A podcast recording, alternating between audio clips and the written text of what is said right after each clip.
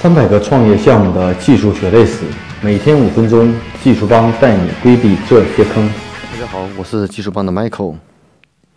那我们知道，在创业初期，呃，在产品的这种开发过程中和迭代更新过程中，会面临很多问题。有这样一种场景，我不知道你碰到过没有？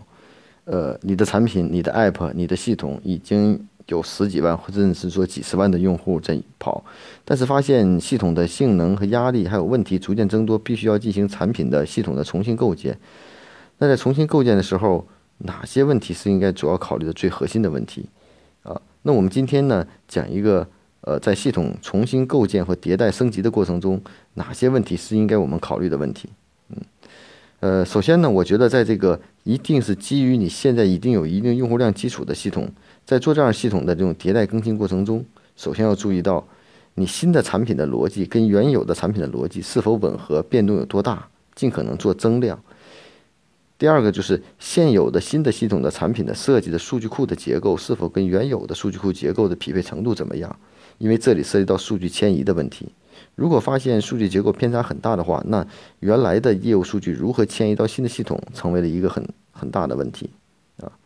第三个问题就是延续第二个问题，说我们怎么进行新旧数据的迁移？如果只是原有系统上的这种升级，并没有改变数据库，只是在原有的系统上进行代码的迭代和更新，这还比较简单。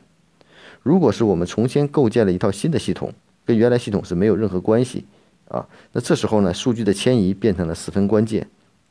我们迁移的不仅是用户数据、业务数据，可能还有一些的用户的一些行为数据。那这些数据是不是能完整的迁移过来，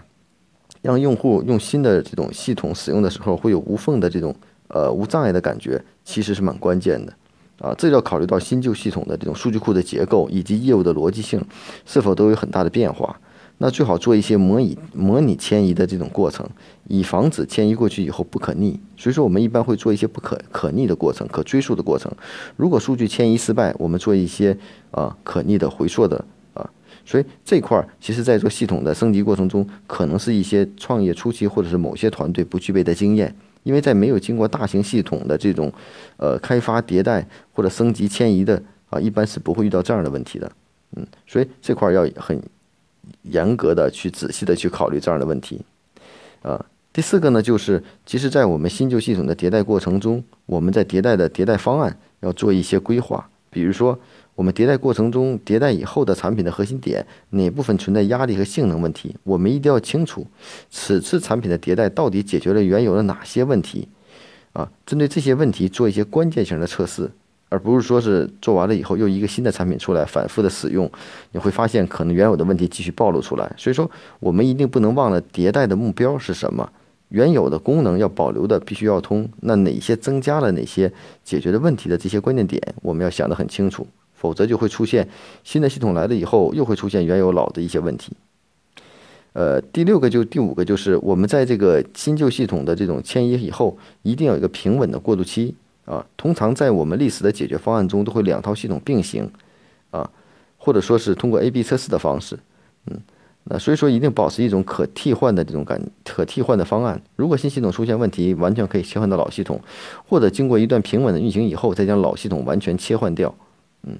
这样呢会整保留从用户的体验性来说，对用户来说是没有任何使用障碍的，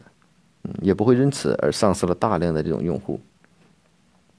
呃，所以呢，总结来说呢，我们做一个系统的一个升级，特别是重构一个系统，重新用新的开发语言或者新的业务流程、新的产品的思路去改进系统的时候，一定要考虑到老用户的问题和老数据的问题。其实讲起讲起来很简单，可能大家说其实就是把数据，呃，传输到新的系统中做一下数据迁移，是其实说起来很容易，但是在做细节的时候，我们要考虑到，因为有些东西一旦做完了以后，你再去修改或再去调整就会有问题，因为你的用户是在使用的，嗯，所以这都是新旧系统迁移会带来的一些可可以想到的风险，而这些风。这些风险的出现呢，可能是往往一些我们通常的，呃，在迁移过程中呢，可能大家会想到的不是特别多啊。所以呢，我也想通过今天的分享呢，给大家带来一些有价值的建议。就在两个系统迭代和更新过程中，如果你的用户存在一定的量级的话，那这时候一定要做切换的技术可行性方案而并不是说是简单的去实现，否则会带来一些意想不到的严重的后果。录音的文本内容，